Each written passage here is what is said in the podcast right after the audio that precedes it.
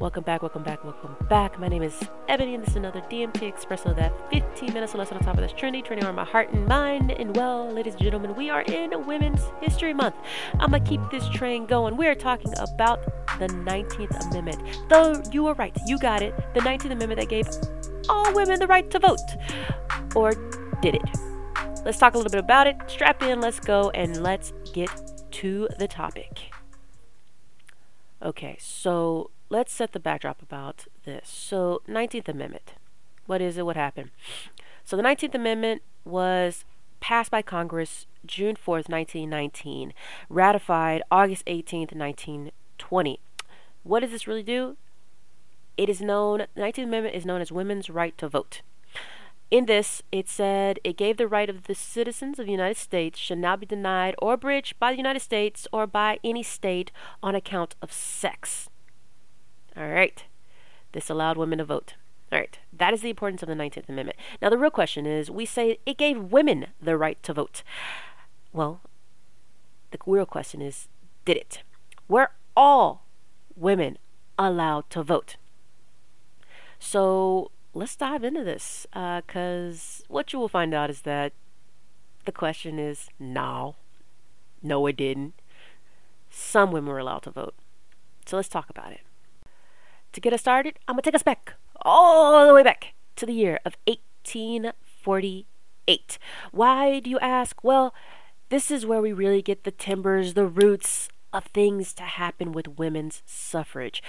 In July of 1848, you have 200 men and 40 men come together in what is known as the Seneca Falls Convention. These delegates delegates were here were not only women, there were men, but there was a language that will always be remembered that this should be happening. We hold these truths to be self evident that all men and women are created equal. And so, with this spear, you've got the starts of the suffrage movement in America really taking hold and taking uh, a chance. Think about what's going on. Uh, you're going to end up having uh, notable names, right? Susan B. Anthony. Uh, you've got Sojourner Truth. Uh, you've got women of all colors and, and creeds and coming together. You even have notable people, males of that nature, black males like Frederick Douglass, coming to this event and really discussing universal suffrage. Now, what else is happening in 1848? I'm going to give you some of the highlights. So, this in the beginning, toward the beginning of this year, you got the Treaty of Guadalupe Hidalgo that ends the American uh, Mexican American War. Uh, in this, U.S. acquires Texas, California, New Mexico, and Arizona for $15 million. Uh, what else is happening? Uh, the beginning of June days, uprising in Paris by French workers. Obviously, July, you've got the U.S.'s Women's Rights Convention held in Seneca Falls, organized by Elizabeth uh, Cady Stanton and Lucretia Mott. Same month, you've got the Irish potato famine. You have an unsuccessful nationalist revolt against British rule. Uh, September of that year, you've got slavery abolished in all French territories. And what was really cool coming out of 1848 is that U.S. President James Polk triggers the gold rush of 1849 by confirming a gold discovery in California in December. So, this is the backdrop in which we are coming from. Uh, there is a lot going on. We are you know, living out this manifest destiny. Uh, you've got people expanding west, and you've got women asking for equal rights. Okay, so this is just a start. What happens next? As you would have it, there's always some type of strife. Uh, so, 1848, you've got the start of this real movement. Uh, mostly being driven out of what is known as the abolitionist movement at the time. Uh, but as you come into the years of Civil War, uh, you've got the passing of the 13th Amendment in 1865, which made slavery illegal. Uh, black women who were enslaved before the war became free. Uh, they gained their rights to control their labor, bodies, and time. Uh, what you're also getting at the same time is still a movement for universal suffrage equal for everyone. Uh, so, what you're also getting a few years after uh, 1865 and 1868 is the 14th Amendment, which affirmed the rights of newly freed saved uh, freed women and men uh, that they are they are and everyone that is born in the United States, including former slaves, are right to be an American citizen, and that no state could pass a law that would take those rights away to life, liberty, and property. The 14th Amendment is the first amendment to mention gender into the Constitution. In this, it also declared that all male citizens over 21 should be able to vote. Now, 1868, there's something missing off the end of that. All male citizens over 21 years old should be able to vote. But this did not include black males.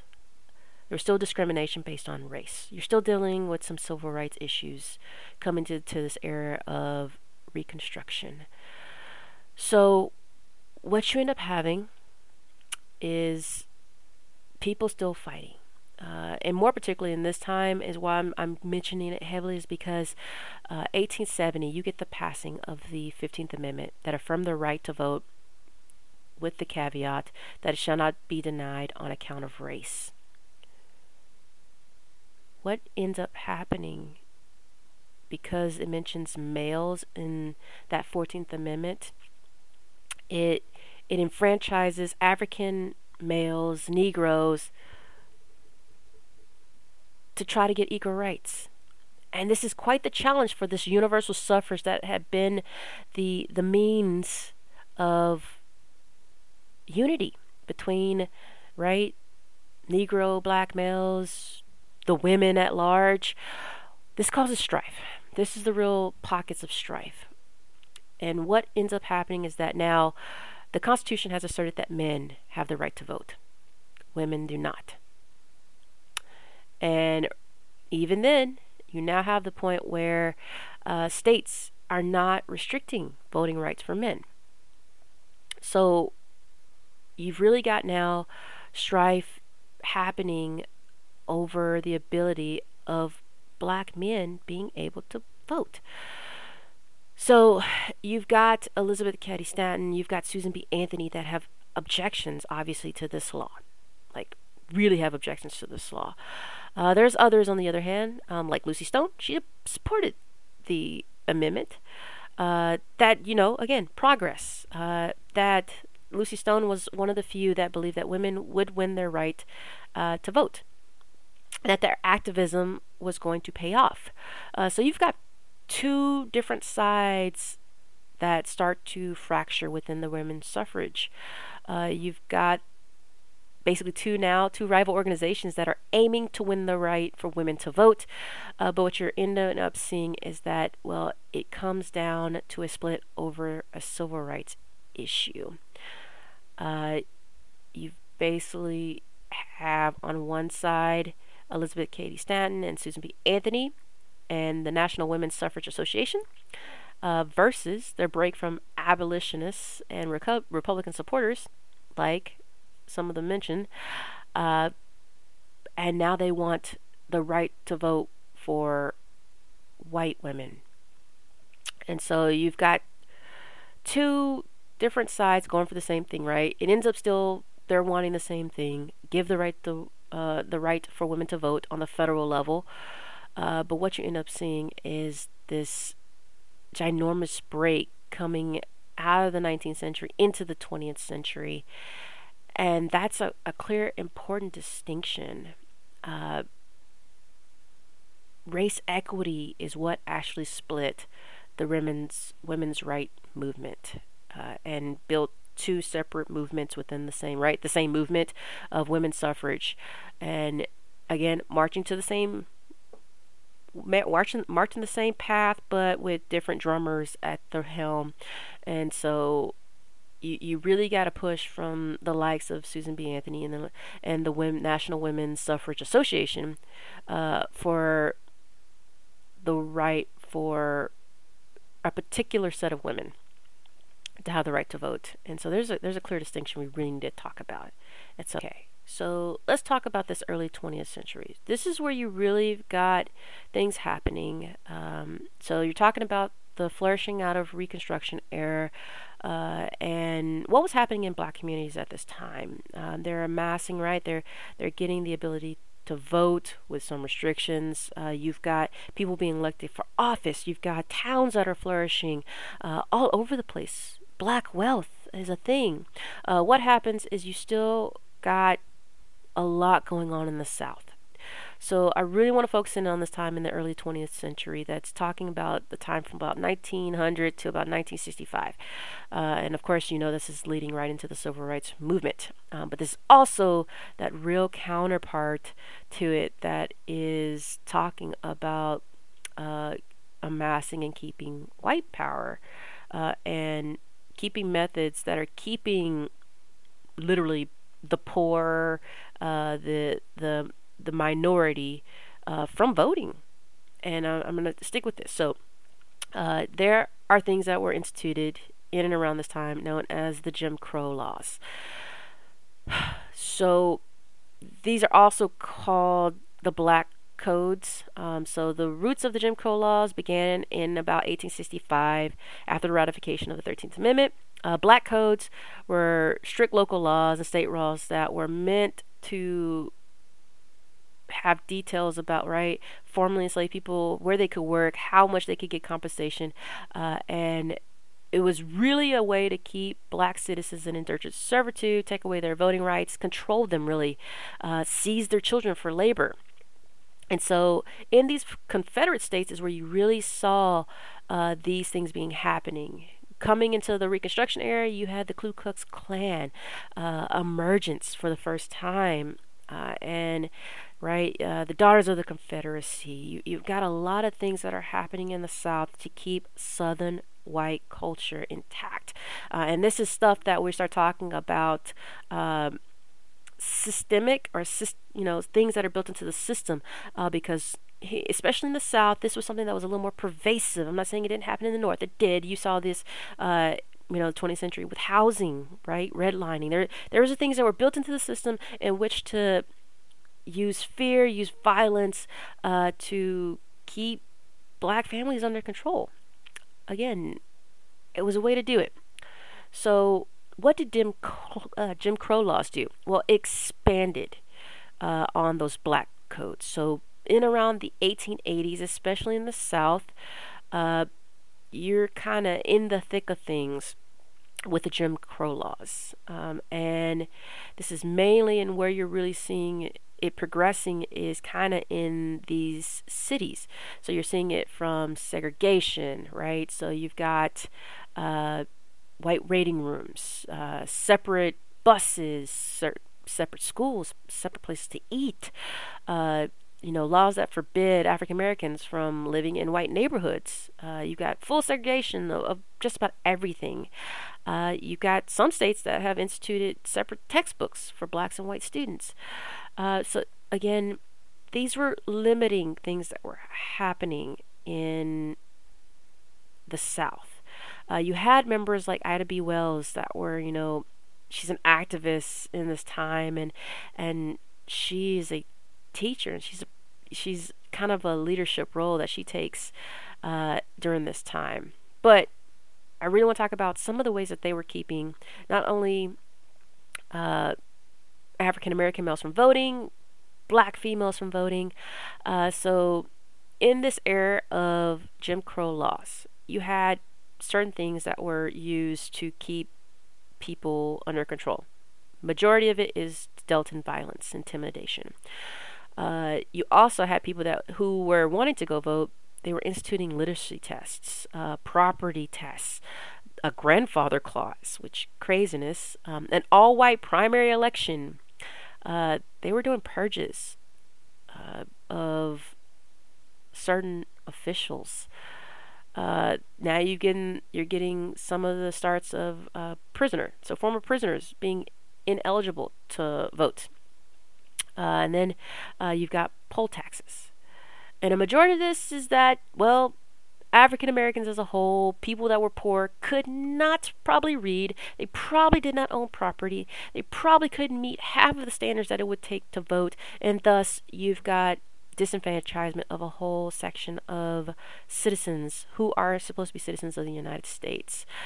Okay, so 1920, you finally get the ratification of the 19th Amendment, which has said that now you cannot discriminate based on gender. You finally get it. Uh, you finally get women's right to vote. What actually happens is you still got African American women and minority women and women just that don't have a fluency and are white who can't vote. Because again, they're falling into this this subsection of ways to keep people from voting. And so this included even poor the white poor. This these methods even kept poor whites people from voting. Uh, so there was a certain echelon within the United States at that time that they wanted to keep uh, with an ability to vote. So this is important to make a distinction because uh, you had people that were asking for the rights that they had already been allowed to have uh, be enforced. There was no enforcement mechanism. So when did everyone have the right to vote? That is the real question. And that's the one I really want to talk about. Because what you have is that if my grandmother, her great great grandmother at the time, was alive during this Jim Crow era, uh, she did not have a right to vote.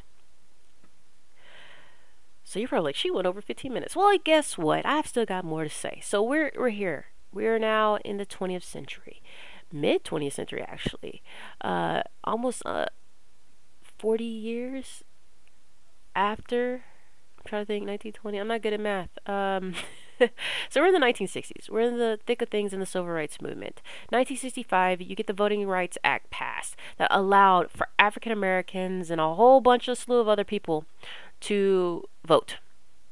This is this is the actually the act that was the enforcement that was needed to end Jim Crow era laws and policies that made it illegal for ways to stop uh, this grandfather clause, this the, the end of all white primary elections. The U.S. Constitution was amended finally in 1964 to make the poll tax illegal.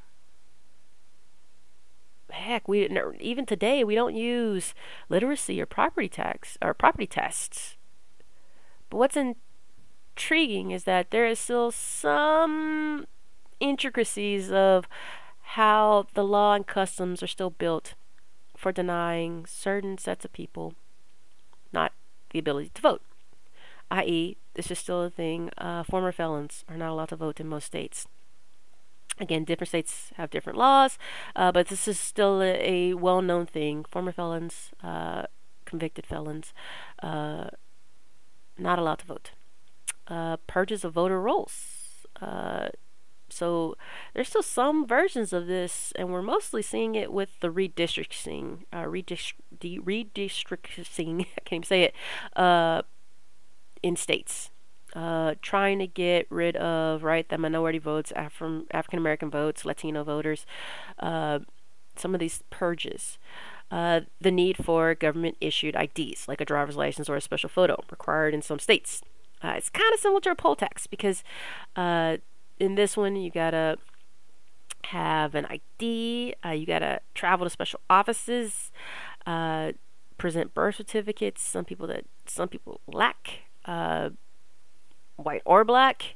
Um, so there's some of these little leftover things that we're still seeing uh, that impact right poor more of the poor, uh, more of our former felons, uh, where it's interesting enough that uh, they went to jail as their form of punishment, and as retribution, you get freedom and still no right to vote. I know there's a whole uh, set of people that are, are asking about, uh, you know, rights to vote, uh, but I bring this up, right? 19th Amendment, history lesson, did not give everyone quite the right to vote it still gave a certain population and echelon of